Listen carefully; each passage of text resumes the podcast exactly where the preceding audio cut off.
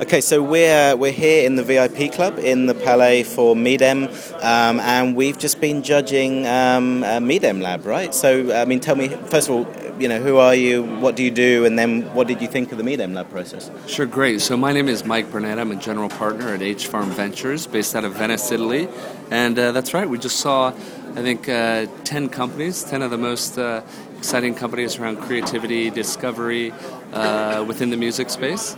Uh, I thought it was quite interesting. I mean, we had a, a nice blend of uh, music aggregation services as well as some uh, specifically on the on the creative side. Um, uh, which were quite unique. Yeah, brilliant. And you know, as somebody who's working in venture capital, you're always you know kind of trying to see what the next trends are, or, you know, themes that are running out. You know, that you must see a lot of startups coming to you. What what are the big themes that you're seeing for 2012? Yeah, so what I would say is I, I think the music industry is quite difficult because it's one of those that traditionally is hard to use uh, maybe form or advertising means around monetization because most people are not sitting watching the music, they're actually playing the music and doing something else.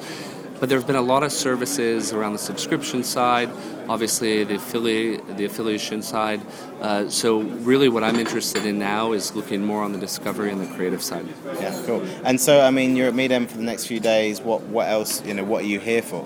Yeah, so really what I'm here for uh, as a venture capitalist is I'm looking for new ideas and I'm looking to talk to people and and uh, help augment kind of my view on trends from talking to the people who are actually starting the companies. Yeah. Okay. Cool. And if someone grabs you in the hallway, should they pitch to you? If so, how should they? Well, I mean, what's the protocol around that? No, they they should pitch. I mean, the best thing, to be honest, is most of these services or products you got to play with. So the best thing is just kind of the quick pitch and a business card, yeah. where I can then go away and and download the app or play with the product and then get back to them. Yeah. Cool. Excellent. Thank you very much.